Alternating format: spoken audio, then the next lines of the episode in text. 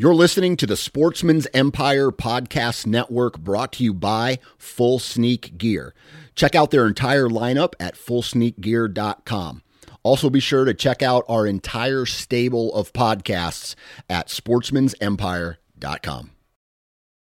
Interstate Batteries offers a wide variety of batteries for your everyday needs. Stop into one of their thousands of retail locations and talk with a battery specialist about batteries for your truck, trail cameras, and even those weird batteries for your rangefinder. Interstate Batteries even offers cell phone repair in certain locations. For more information, visit interstatebatteries.com. Interstate Batteries, outrageously dependable.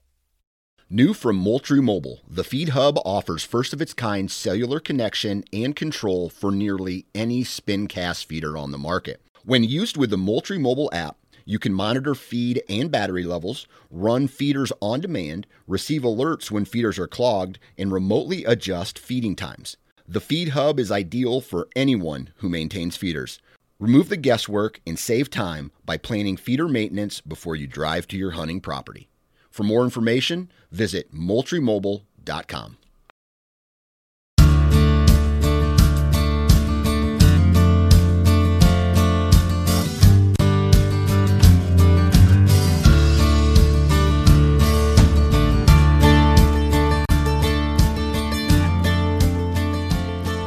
All right. Welcome back to another episode of the Woodsman Podcast. Pennsylvania Woodsman, thanks for tuning in, guys. Um, I'm glad that we're finally getting some warm weather, and you know, daylight savings makes it feel like the days are getting longer, um, even though it's been a natural progression of the days getting longer. I like the fact that I can come home in the evening and still do some stuff outside. I was out this evening finally shooting my bow. Finally had some time in this beautiful weather. Just couldn't resist. Just felt good to fling some arrows. Just something about drawing your bow back and just having a graceful release and watching it hit re-aim. You know, hadn't shot for for weeks now, and uh, it was still just like on autopilot. It felt great, and sometimes I just can't help but re- you know kick myself and think like, you know, why can't it just be that easy when you're in the deer woods? Tonight I was uh, I was shooting at my 3D target. I had the 3D target. It's at my 30 yard point and uh, when I went to pull arrows, I thought, you know what? I never shot my 30 yard pin at 15 yards, which, um, if you uh, heard back in my episode this past fall, my big goof up on my uh, my one opportunity at a mature buck last year. Um, the uh, the deer came into 15 yards, and with my single pin sight for the first time in my life, I uh, I was practicing at 30 yards before we left to go hunting and for whatever reason when i was done i never returned my pin to 20 and that's where i always have my pin. You know my logic is um, you know 25 yards and in i should be able to just pick my bow up draw back and shoot. And if i need to shoot farther than 25 yards then i need enough time to make sure i know the range make sure the deer is in a position where I can have enough time to, you know, go through my shot sequence process that I always do and uh, draw back and execute a good shot, whether it's 30, 40, 50 yards. Um, and part of my shot sequence is making sure I have my uh, my dial positioned appropriately. And I've never had that problem long range, and I've really never had it short range. I just, for whatever reason that day, I guess I was just in a hurry and excited to go hunting, never moved it back. so I uh, thought I'm going to shoot my 3D target tonight doing that. So I had my pin on 20 yards and I aimed for the 12 ring of the 3D target and I drilled it. I, I hit it at 12 o'clock, which I figured I'd hit it a little bit high, but I hit it right at 12 o'clock. Then I moved my pin to 30 yards, nocked another arrow, and, you know, of course it was high, but it hit in the identical location of where my arrow hit that buck. And the reason I know that is because it was is for for twofold. Number one, uh, the neighbor killed that deer the next day, and uh, I had a family that actually helped the neighbor get that deer out, and they saw where the arrow hit and showed me. But uh, we also had a trail camera picture of that deer at 12 o'clock at night, and uh, you know it's just one of those things. It's happening. It's I'm not I'm not saying this because I'm like just lingering in it and just sitting in myself wallow. I'm I'm I'm doing that and thinking about my shot sequence and thinking how can I be better prepared next year, um, both mentally, physically, and everything. and uh, you know, with that, um, you know, I was I was really trying to figure out, you know, I have this moral dilemma of how I'm going to focus my time in deer season. You know, I talk about how we manage, how I try to manage my time for hunting, you know, when I want to pick my days and stuff. But, you know, as time goes on, as my career gets busier and as my family continues to grow, it's getting harder and harder for me to do that. and I'm coming to the realization that I need to figure out how to hunt the deer when I'm able to hunt them. You know, last year I had some cruddy weather times. I had some uh, hot days, days where the wind was not conducive to hunt the stands I wanted. and I realized when I was going through that, I didn't have the game, the, the fallback plans that I really wanted to in those situations. And, you know, my, my logic was, you know, it's okay, I'll be patient. Um, I'll I'll wait for another day. And I did that, and in all reality, I, I, should have connected. I just messed up, but I hunted all the way through late season, and the the clock ran out. I mean, I hunted hard, and you know, hindsight's always twenty twenty. So looking at this year, I'm trying to figure out how can I manage my time appropriately. Um, throughout the fall, between uh, work, between family, um, children, childcare, that's a big one um, you know, not making sure that I, I use my time efficiently and I, I can enjoy what I want, uh, enjoy what I want to do, but I also don't burn my family out. I've just been really struggling in how I'm going to figure out that balance and specifically the balance of where I'm going to go um, where I'm going to put my most time in. I mean, right off the bat, I'm going to say I'm going to put my most time and energy into the, the piece of private land that uh, we talk about here on this channel and working and, and tinkering with. You know, that's my that's my best spot by far, and it's also a great camaraderie location. Um, you know, I'm, I'm, hunting with my two best friends there, and uh, you know that's that's a big part of it too. But there's also this draw for me to shoot um, a buck with my bow in some of the public land, whether it's the stuff kind of surrounding me and some of the deer I've picked up on cameras, um, you know, in my in my you know short driving distance from my home here. My my big one is really um, back there up at up at uh, up at my cabin about two hours away from me.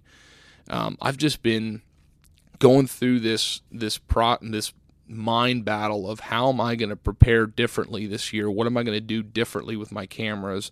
And what strategies am I going to use differently to, to try to get on a deer if and when I do hunt there? um, but I'm coming back to that whole time dilemma. You know, if I'm going to manage my time for, uh, if I'm going to manage my time and focus on one spot, like uh, like the the private land piece, will I have enough time to devote to uh, also having those good backup spots on public land. You know, there's there's something to be said when you've got multiple spots. That's a good that's a good thing to have. But at the same time, I feel like if I just do a little bit at all my spots, I don't feel like I'm going to be honed in and, and mentally prepared and ready to go um, on any spot. I don't know if that makes sense the way I'm wording it or not, but it's definitely a mental struggle. Maybe it's just the time of year and the the schedule I have.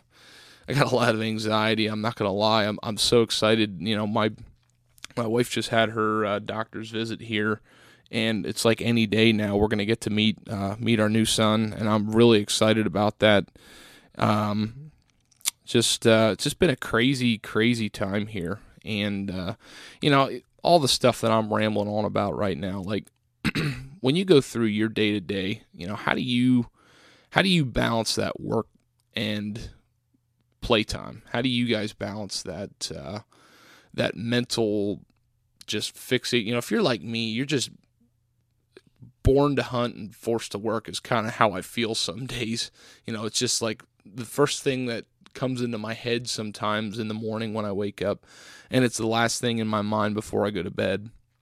And uh, you know, that's that all sounds like a big, big tough, you know, big tough dude, but or, you know, just just trying to talk your ego out. But in all reality, it's not the most important thing in the world. You know, this stuff we talk about on this channel, on all our outdoor hobbies, I mean, they're very important, don't get me wrong, but it's not the most important thing. Um, how do you guys balance it? How do you guys uh, take take uh, take the time to prepare, but also not burn family out, and also put family first?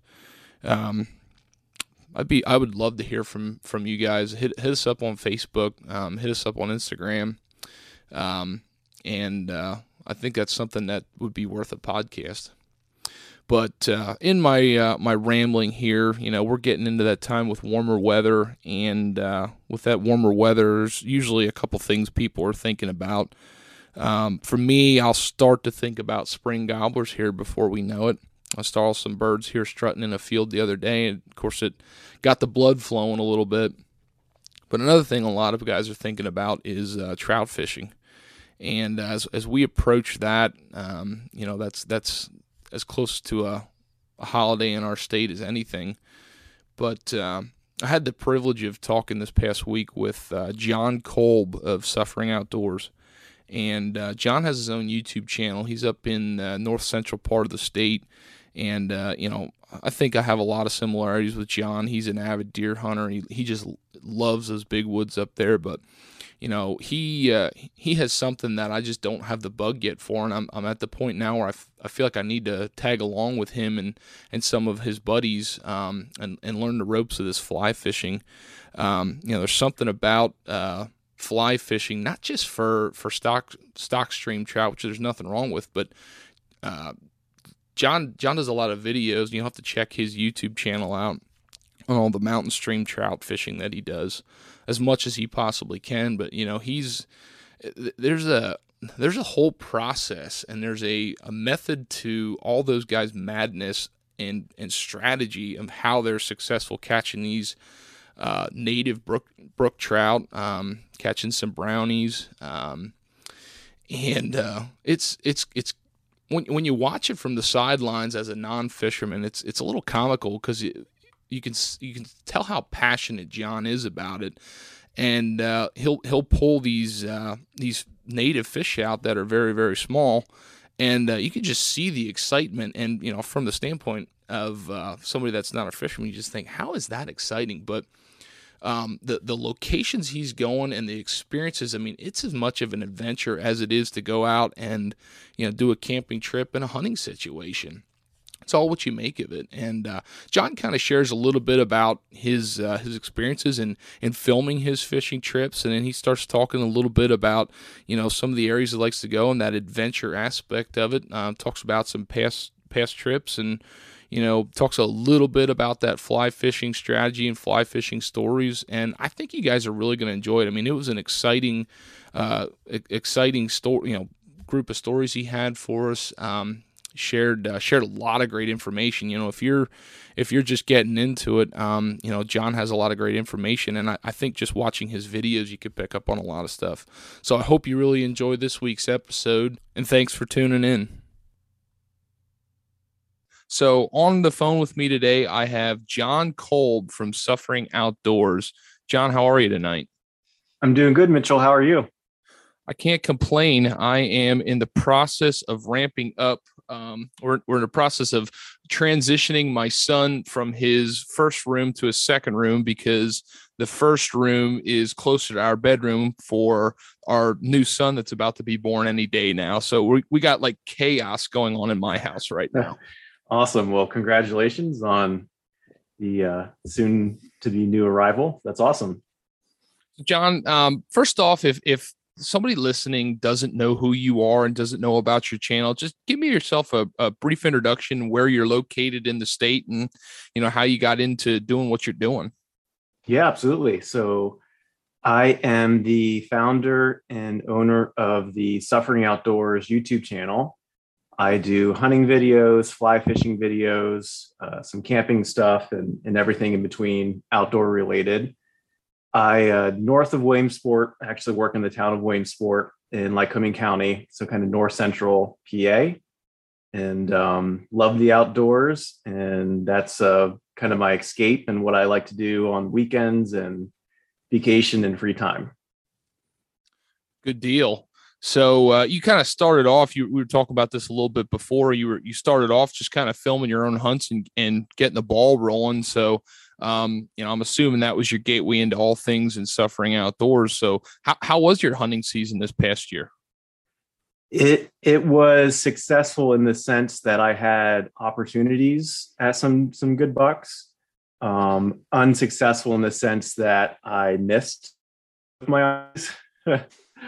but I uh, I was happy to in, both were during archery. I had probably a 140 inch class deer on on my property that I stalked on the ground and ended up missing, and then I missed uh, probably 120 inch class deer on public ground.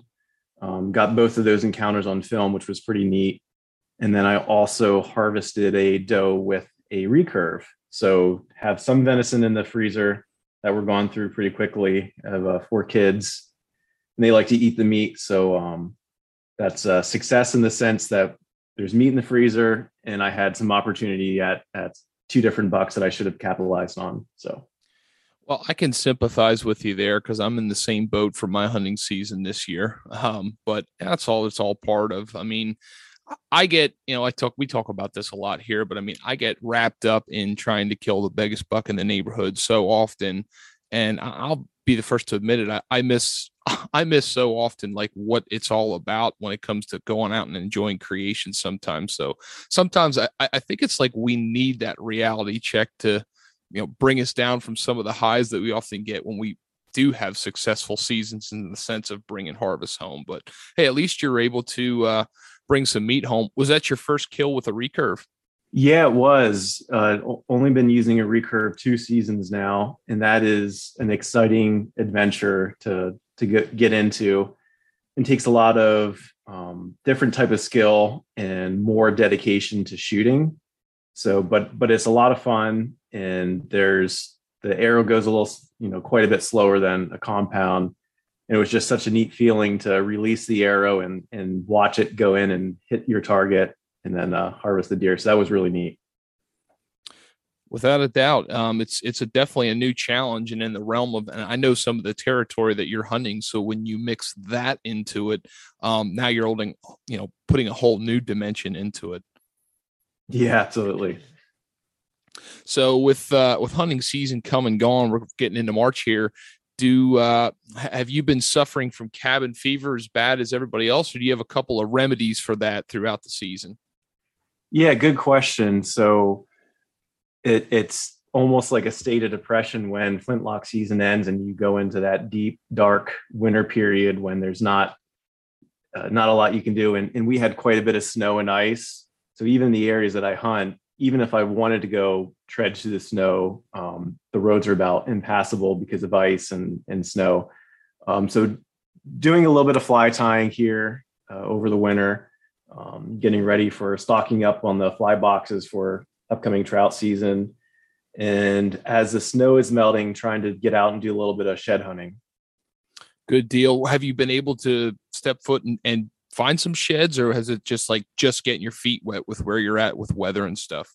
Yeah, I went out one, well, twice now, and I had a spot where I had uh, on public ground some uh, pretty good uh, intel that the deer were wintering there. And it was the first spot I wanted to hit kind of before other guys got there before me. So I, uh, I went last weekend and I brought three of my children and we picked up five sheds. Um, one was pretty decent probably in the 120 inch range um, it was on both sides a, a decent spread um, four on one side no brow tine and then the others were year and a half old uh, six to eight points but picked up five sheds on public ground which is which is a pretty good accomplishment and i think uh, most of that success was just knowing that deer were using a food source on public ground in this area and then just kind of gritting it out and and finding the sheds. Yeah, that is a big accomplishment, especially in the the realm or the, the neck of the woods that you're in. Kudos to you for adding your kids to it because you know that's I mean that's what bringing it bringing the new generation into the outdoors is all about. And I I know the level of um, I don't know if stress is the word, but it, it's definitely a different atmosphere when you bring younger kids into that because I'm sure you're used to just getting in the woods and rolling, and it's a little different. Yeah, I, I will admit that I lost two of them for a short period of time. just so don't let is, their mother know, right? No, yeah, she was she was aware um, because it, and it's it's funny when you walk with kids in in the woods or this area is relatively open, so I wasn't super concerned about anybody getting lost. But you're walking straight through an area and you go in a patch of pines and it's like okay, everybody sit, walk straight. And then my uh, youngest, who just turned six, he veered off to the right and started going the opposite direction. Um, so it took a few minutes to find him and corral him. And then my my daughter did the same thing. She's uh, eight years old, a little bit later. So, uh, but we all made it out, and it was a good learning experience for them not to to get separated from the pack. maybe maybe one of the mapping services that we're accustomed to using on our phones now for hunting maybe they can add a feature where you can be like know where my kid is at all times yeah, while you're hunting gps tags on them so i saw you posted a video um, just the other week um, it was kind of like a culmination of a bunch of your fly fishing videos over the year can you tell me a little bit about that that video yeah so i um the thought behind that was there's there's a lot of creators I follow who do fly fishing content or even hunting content. And with how busy life gets, sometimes it's hard to follow all the videos they post. And so I wanted to take my kind of best fly fishing footage over the past two years and put it in a shorter, quick video. Um, just the kind of the best videos from a certain trip condensed into one half minute, minute and a half section.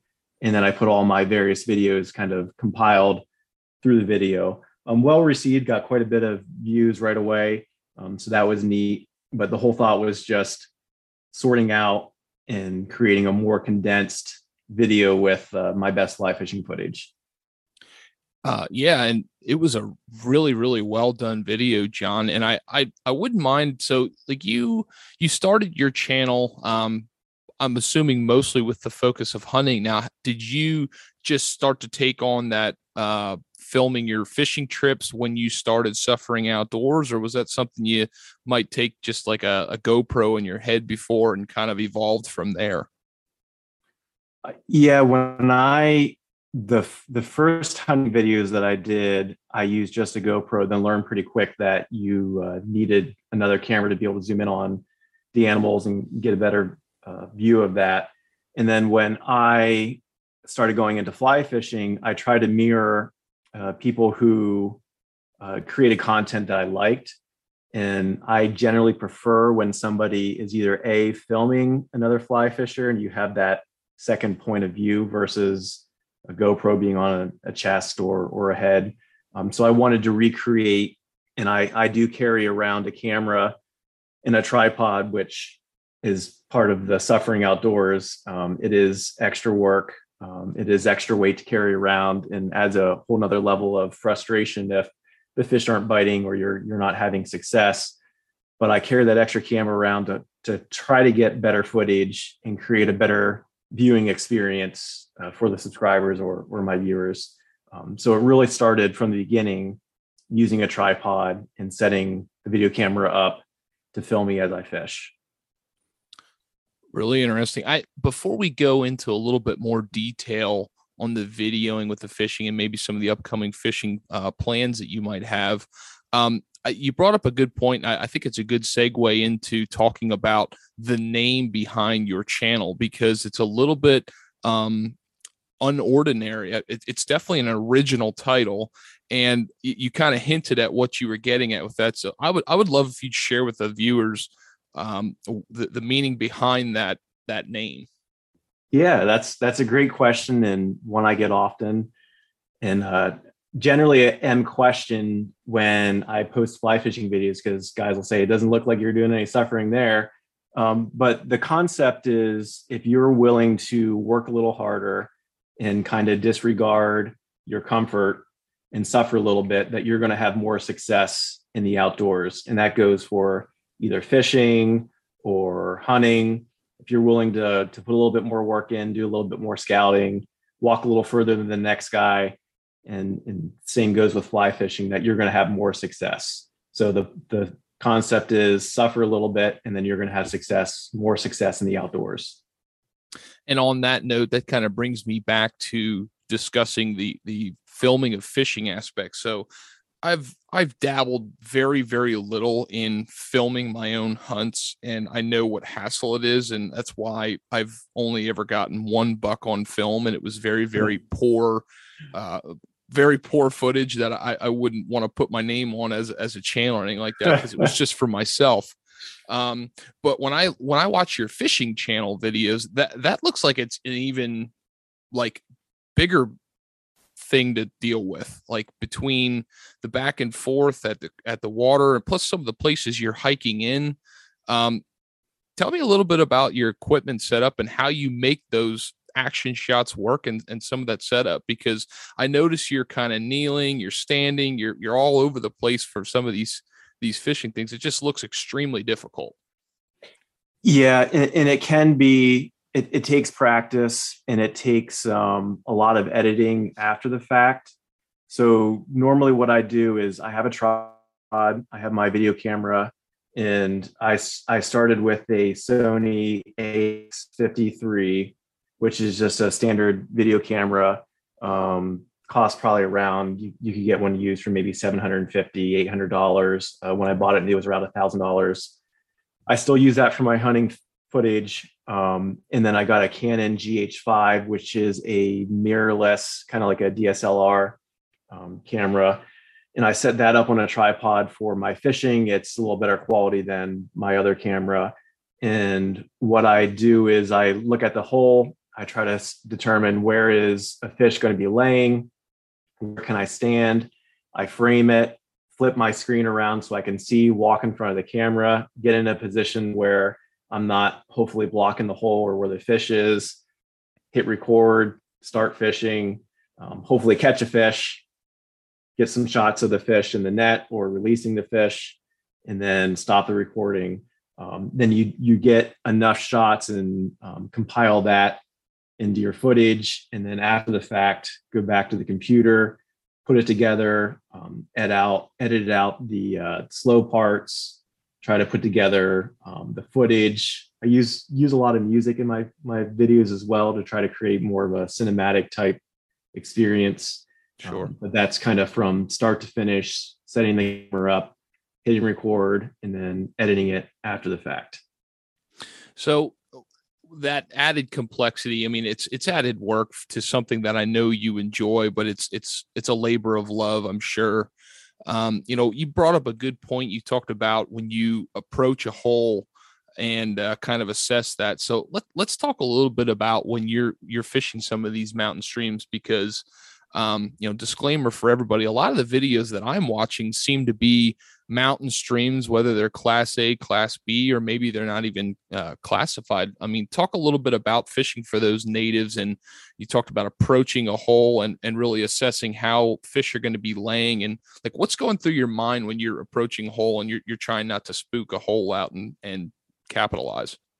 Yeah. So the first thing that I'm looking for is water that, and, and we like to use the term looks fishy. Um, and that comes through experience of fishing and catching fish. And you'll you're looking for on those smaller mountain streams, usually deeper holes or uh, cover is a big aspect. If you have a hole that's maybe a foot deep and there's absolutely no cover, and you can see to the bottom of of a slate rock that covers the entire hole, it's usually not a good hole to fish in. But if you're coming up to a hole and you see a down log and a little waterfall that goes into the hole and it looks deep and there's that that cover and it just looks and feels fishy that's when you want to slow down set the camera up approach the hole and then um, you're even you need to analyze and kind of think at that time okay where am i going to cast first because on these small mountain streams a lot of times you may only have one or two casts without spooking the fish so you want your first cast to kind of be the best cast. Um, so if if it's a small little hole in that scenario, you have a log in the stream on the other side.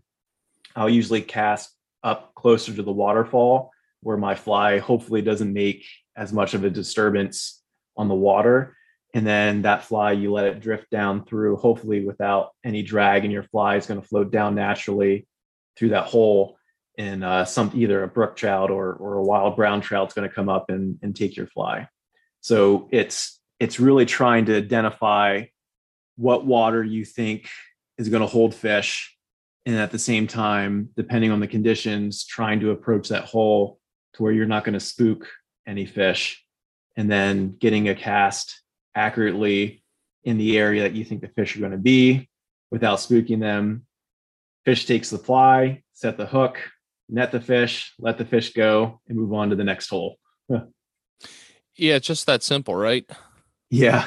you know, looking at a lot of the the footage that I've seen with you, it kind of looks like you're a lot in a lot of pictures you're kneeling, and I figured that's either one of two reasons. It's either a because you're tall and it frames well, or or B, I was wondering. I've I've heard other avid uh, native trout fishermen talk about, you know, and you talked about a little bit more how you approach. I mean, are, do you feel a need in some cases you need to get as carried away as you know sneaking through brush and popping out at a hole and crawling? Like, how serious do you get when it comes to approaching a hole as to not spook it?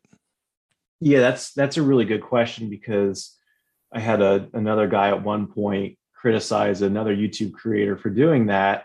And he's like, you don't need to do that. You just stand back 10 feet from the hole and cast and, and you're better off than kneeling and, and approaching. I said, yeah, that, that works great when you're fishing by yourself. But if you're trying to get it on camera, um, you add that whole other dimension. So you need, if you want yourself to be in the frame, you need to kneel and try not to and it, you have to be close enough to the stream that you still have a good shot of yourself in the stream and the fish taking the fly. So that's that's the main reason that i'm kneeling and getting close. If i don't have the camera i'm staying back further away from the stream and casting into the water versus getting right up on the edge of the, the stream and and casting. Um, but good observation yeah, I, I, do kneel a lot, and and a big part of that is to try not to spook the fish. But if I'm not filming, I'm probably not going to get that close to the stream to begin with, and stand back a little bit. I've heard some people talk about using uh, using the, the, the way the sun is the position of the sun in the sky and stuff like that. I mean, do you pay attention to that sometimes as far as approaching hole and casting shadows and things like that? Yeah, and a lot of this is going to depend on what the conditions of the stream are. If uh, the the best time to fish these little mountain streams are right after a rainstorm or when the water's a little higher.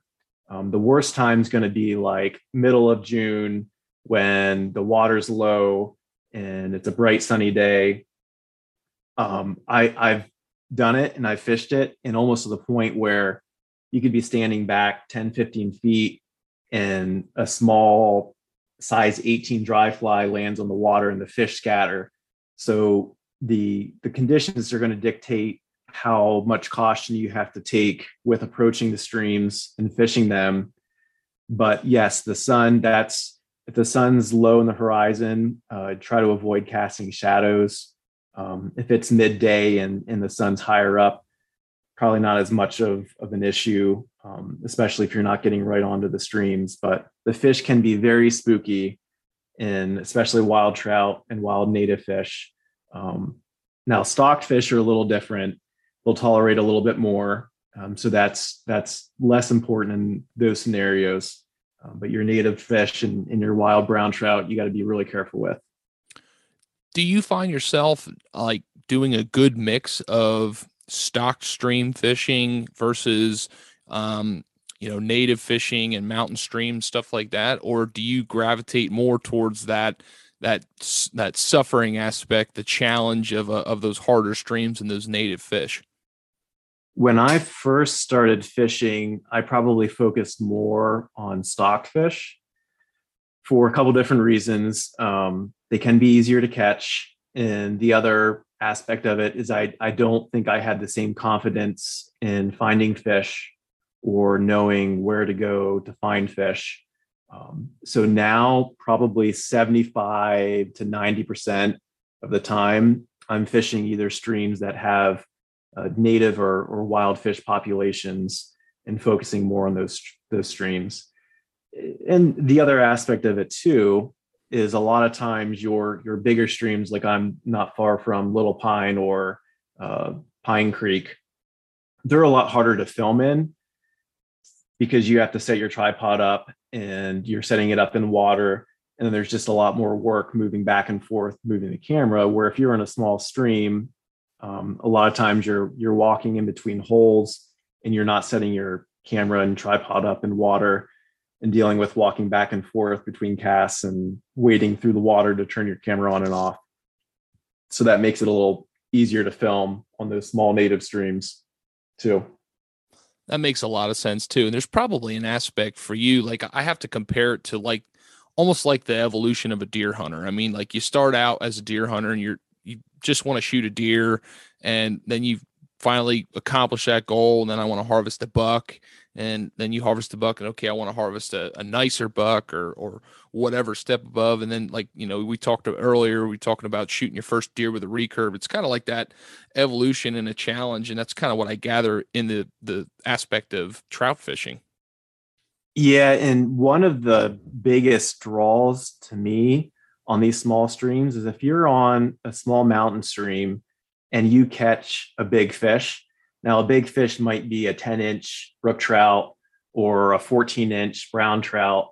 Um, it's it's so incredible and such a thrill to see one of these larger fish come up out of these holes and take your fly and then fight like crazy compared to catching a stockfish where you kind of know fish is going to be about this size it's it's put there by the state and i don't have anything against stocking or catching stock fish it's just that excitement of the unknown when you're fishing in these areas and catching big fish that um, you almost sometimes it's hard to believe that they can survive in these small streams.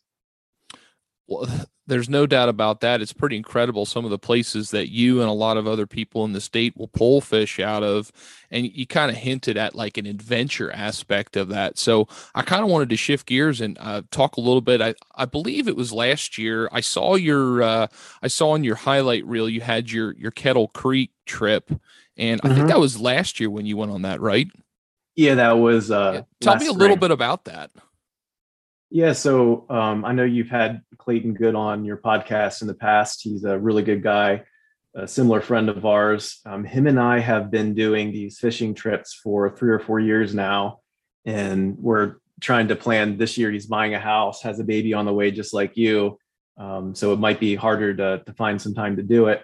But we've been trying to plan an all day or overnight fishing trip somewhere and we kind of brainstorm on where do we want to go, where do we want to fish. And last year we went the Kettle Creek area. We uh, camped out at Ole Bull State Park, um, hit Kettle Creek. Our hope was to catch some wild fish and some native fish. Uh, conditions were not great for that. Uh, it was one of those um, situations where um, it was 60 degrees on Friday and then it dropped to like 30 degrees overnight Friday night into Saturday. Stayed pretty cool, pretty cold throughout the day on Saturday. Caught a few native fish. Um, got into a load of stockfish on Lower Kettle Creek, below Ole Bull, and then um, fished the next morning on some some wild streams, some uh, non-stocked waters. Um, but but the whole what I try to focus on when I make a video of that is I want to show the whole experience and kind of tell the whole story. So I like to get videos of uh, us cooking steaks over the fire, um, hanging out around the fire, cooking breakfast around the fire, pouring coffee, all those things that kind of come with camping and, and enjoying the outdoors when you're fishing and hanging out with friends. Yeah, there's no doubt that's a that's a great part of it. Do you have uh so you know Clayton's uh, I know struggling with with trying to get that. Are you uh, are you getting anywhere closer to maybe coming up with a plan for 2022 to do something similar or do you personally have any, you know, new sites that you're looking to maybe you don't want to disclose those locations yet, but I mean do you have any new ideas or places you want to go and adventure this year? Yeah, so one of the things I've been thinking about for a while and um, it's, it's, a really great resource from the Pennsylvania Fish and Boat Commission, where they have their trout maps, and you can see uh, kind of a map of the whole state. And most of the streams on there, they'll have whether it's Class A, if it's a, a wild trout stream, if it's a stock stream or wilderness stream. So I'm going to work on this year and um, pre- pretty sure I'm going to do it. I'm going to do a wild trout wilderness series, and it's going to be two or three videos. And I'm going to hike into um, areas that are designated as wilderness fishing streams and set up camp and uh, film myself fishing these streams. Um, so that's what the plan is this year, outside of whether or not Clayton are able to get out and fish together. Um, I'm going to be doing a series on wilderness trout fishing in Pennsylvania. That sounds like a pretty cool gig. Um, the uh, I would get so distracted being in those wilderness areas and just by the the scenery and uh, with my mind always racing about uh, deer, mostly deer, but deer and bear hunting in some of the areas that you get to go to. Um, when you go, if you ever go on some of those treks, do you find yourself taking a break from fishing and, and wandering somewhere, explore new territory? Uh, I, I haven't necessarily done that, but my eyes, it's hard to turn off kind of the deer hunting eyes and, and the deer hunting thoughts. So I'm I'm uh, being aware and noticing scrape old scrapes, uh, rubs. I found a couple sheds along these streams sometimes when I'm out in the middle of nowhere, and so that's pretty neat. But yeah, it is hard to kind of turn off that deer hunter in you when you're trout fishing, and I'm always looking at the deer sign and trying to figure out okay why is there a scrape here? Where are the deer coming from? Where are they heading to? Um, and, and, i did in fact uh, benefit from some intel in an area i was fishing a couple years ago. I saw a good deer sign there and i was struggling. This was in um, 2019 and i was hunting the big woods pennsylvania public ground really struggling on finding deer. We had a really bad acorn crop that year and was trying to think outside the box where can I go to kill a deer. And I had a thought of an area that I was fly fishing and saw some deer sign. And I went down that day to do some scouting and actually had a probably 110 inch deer um, buck walk up on me. Had I had my bow, I could have probably shot him I'm 10 yards away from me. So I ended up setting up there the next morning then and uh, killed a buck about 11 o'clock in the afternoon cruising through the stream bottom.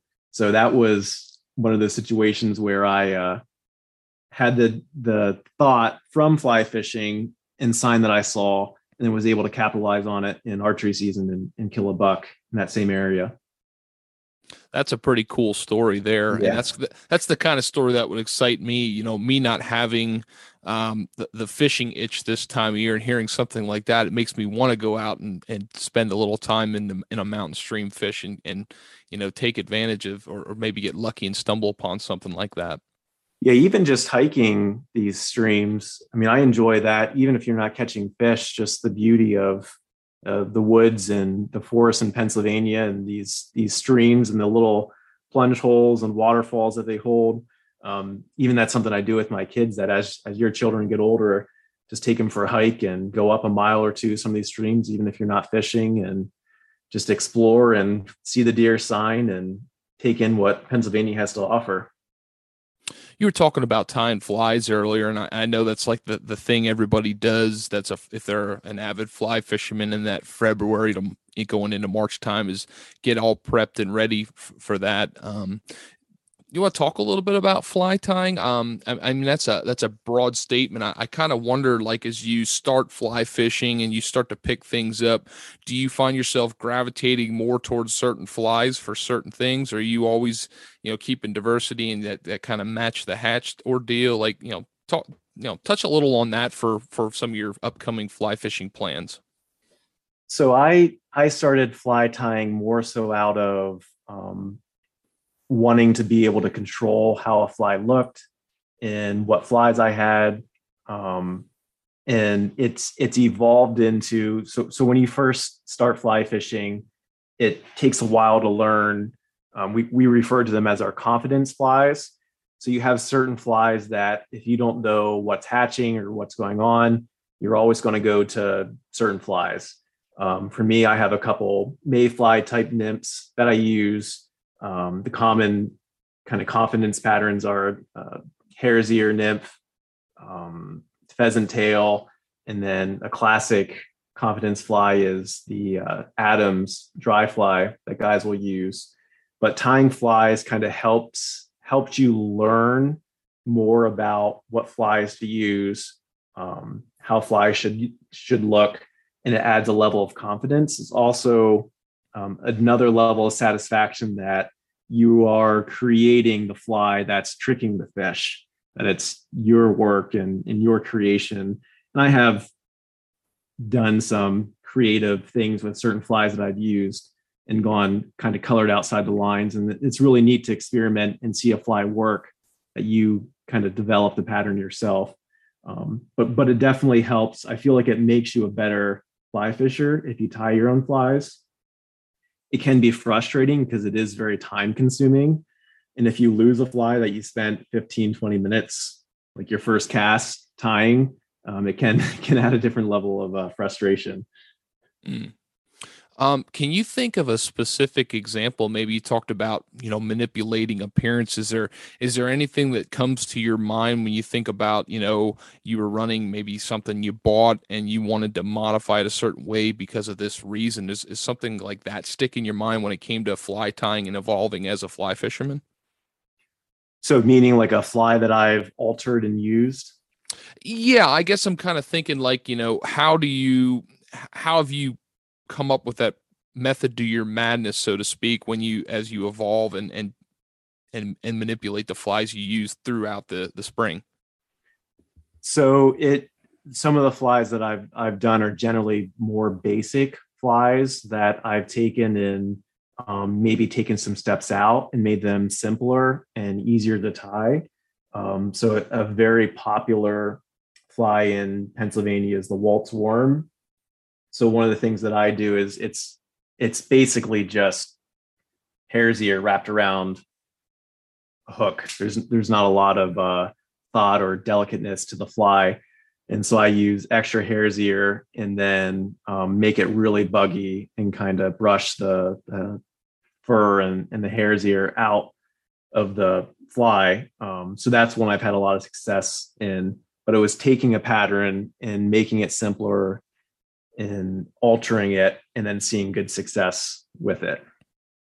That makes sense, and as you can tell, we're starting to getting we're starting to get into territory that I'm just pretty unfamiliar with. so, so from that perspective, um, you know, as as you've grown into this mountain stream fly fishing, is there anything that stands out that like you you learned that really help you be a better fly fisherman so to speak, whether it was specifically fly tying or you know just something that made that that mountain stream hard fly fishing maybe come a little bit easier to you. That you know it wasn't uh, it, it was it was still enjoying to you, I guess, so to speak. You know, I think about it from the perspective of how impatient I can get, and you're probably a more patient person than I am, but um, I think you kind of you kind of understand what I mean there.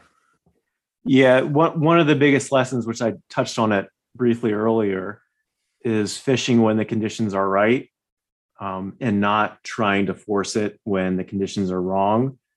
And so if if I were to go out to my my favorite mountain stream right now, it would probably fish pretty poorly just because of water temperature. Um, I, I, actually, uh, my theory is that a lot of the fish are um, in the deeper holes, or sometimes they even migrate downstream into the bigger branches or the bigger water to avoid freezing and for better food sources. So the the biggest lesson would be fishing when the conditions are right and learning when those conditions are right. And it varies from stream to stream and from season to season. Um, but a, a, lot of times I, I work full time. So if I'm going to fish, it has to be Saturday or Sunday. So you you can't necessarily bank on the conditions being right. And then from there, uh, the next biggest uh, help has been learning to read the water and learning to know where fish like to lay and what type of water they like. And that's not only in the spring or the summer or the fall, it can change from day to day depending on what's hatching, um, what the fish are eating, and what the water flows are. Uh, but those are the two biggest ones that I can give for for advice. Advice that makes you a better fly fisher is learning how to read the water and then knowing when the conditions are right to fish certain areas. That makes sense, and I think anybody can relate to the time aspect of it because you know, you know, myself, uh, I'm I'm no different in that that you know, working full time, family, everything else. It it it can be hard to really decipher when that perfect time is and actually make it happen that you can can be in the in the woods or on the water you know I, I found myself wrestling with that in deer season this year you know I, I, have it in my head of these are the parameters i'm looking for in the conditions and this is my system of how i'm monitoring cameras and trying to figure out a, a precision stand placement to go in and you know really be effective in that situation. And what i found is um, as as life continues to go on, it gets harder and harder to really be precise and and be successful in the ways that I, I, had once learned. So now there's a whole new dimension of learning how to do what I love in situations that I, I haven't been used to, or, or maybe I, I, I didn't have this wild card, so to speak, handed to me. Um, and it's probably no different from getting out this time of year and, and spending some time fishing. Yeah and you know, as as us working guys, it's the first cold front of October is always going to happen on like a Monday or Tuesday or or Wednesday when we're we're sitting in the office. And it's kind of like the same thing with fly fishing. The best hatch is going to happen right in the middle of the week, and you'll uh, I'll get the pictures from my retired buddies that they're hitting certain stream with a great hatch and caught 30 fish and should have been there. so that that never fails. There's no doubt. I mean, I've, I've been told plenty of times that I'm I'm an old soul and I can relate to a lot of my my elders and so to speak, whether they're semi-retired or retired. They're always rubbing rubbing it in my face uh, that w- what's happening when I'm uh, doing something work related. Yeah. oh man, John, in you know the midst of everything we talked about here, is there is there any points about fly fishing in this upcoming uh, upcoming spring that I'm just missing, or there, are there points you'd like to talk about the upcoming trout fishing season that maybe you'd like to share with somebody? Yeah, I I know Clayton had mentioned that you have not gotten into fly fishing. I I would highly recommend it. It's a lot of fun. There is um, a pretty steep learning curve, and it's it's something that takes a little bit more dedication to, especially if you want to be able to cast and and fish um, dry flies on the surface, um, a little bit harder to learn. And I really struggled with casting. But the, the biggest piece of advice that I can give somebody who wants to start or who started and maybe is not catching as much fish as they feel they should, find a good mentor, somebody who's done it for a long time, someone who knows your local waters, um, whether that's uh, get in with a club or an organization like Trout Unlimited, make a couple friends. There's a lot of really good Facebook sites and or just kind of ask on uh, one of the Facebook sites if there's anybody in your area that wants to take you out. Um, one of my mentors who's helped me tremendously is Dave Rothrock. He's very well known in Pennsylvania. Him and I have done some videos together, um, but he has helped me learn uh, so much in fly fishing in such a short time that it's really elevated my skill level as an angler. And, and I think it's the same way with hunting and anything outdoors. If you can find somebody who has the experience that you can ask questions to and kind of pick their brain and get advice from them, it's going to help you tremendously. Yeah, I think that goes with a lot of aspects in life. Um, I know part of my biggest thing is, you know, I've I've always been so gung ho over, you know, deer and fishing, and it, it, like the world just seemed to always revolve around that. But as time goes on, and I start to start to calm down a little bit older you know, the little bit older i get you know i realize that there's so much more to appreciate than than just fishing and i i'm i'm sure at some point i'll i'll slow down enough to the point where i'll i'll want to go and try to experience the stuff that uh you know you've talked about and clayton has told me about for years and that experience of fly fishing and uh, there's a lot of people that have said exactly what you just said it's a it's a fantastic experience that it's just a learning curve and i just haven't consumed enough of it to really get the full get the full picture and get the full experience and really appreciate it but I mean, I really thank you for sharing some of uh, some of your experiences and some sharing some of your knowledge, uh, talking about what you're doing here in Suffering Outdoors. It's uh, this was this was great. Yeah, I appreciate you having me on. I found your podcast a little while ago, and I actually didn't even know the connection that you were uh, Clayton's friend, so that was that was kind of funny to learn that after the fact. So you're doing a good job on the podcast. Keep it up, and uh, I encourage people to stay tuned and subscribe and follow along. It's a small world, isn't it? Yeah. so, I mean, on to that note with uh, staying connected and subscribing and stuff, um, you know, you've got Suffering Outdoors YouTube. You have any other social media or any other things that people can look you up and get in contact with you, John? Yeah, I, I am on Instagram. I have a Facebook business site, but I don't do a lot with that yet. Um, but Instagram, I'm posting more pictures on a regular basis. Um, it's it's as a full time dad and uh, employee, it's hard to do a lot of content on the YouTube channel, but I try to post at least once a month. Um, so more active on Instagram than YouTube, and then Facebook would kind of probably come in third place. That was okay. That sounds good. So we'll make sure that we have uh, links to that and descriptions and everything else. And uh, this has been great, John. I would really love to have the opportunity to, to talk with you about the, something that I, have kind of gathered is sounds like your true passion, which I know it's mine, and, and that's chasing whitetails. Yeah, I love uh, love chasing whitetails, and that's um, the constant kind of tear or pull between fly fishing and hunting. Um, but once archery season comes around, the fly rod goes in the closet, and I'm in the woods every opportunity I get. Well, here soon, let's uh, let's start talking about some 2022 strategy and uh, maybe some some success stories or or just some mountain buck hunting strategy because there's just something about uh, the the northern mountains of Pennsylvania that just is a draw for myself, and I, I know it is for you living up there. Yeah, absolutely. We'll have to try to get together sometime, maybe do some shed hunting or something. That sounds like a great idea to me, John. So thank you so much for coming on. Yep. Thank you, Mitchell. Have a good night. You too. Take care. Yep.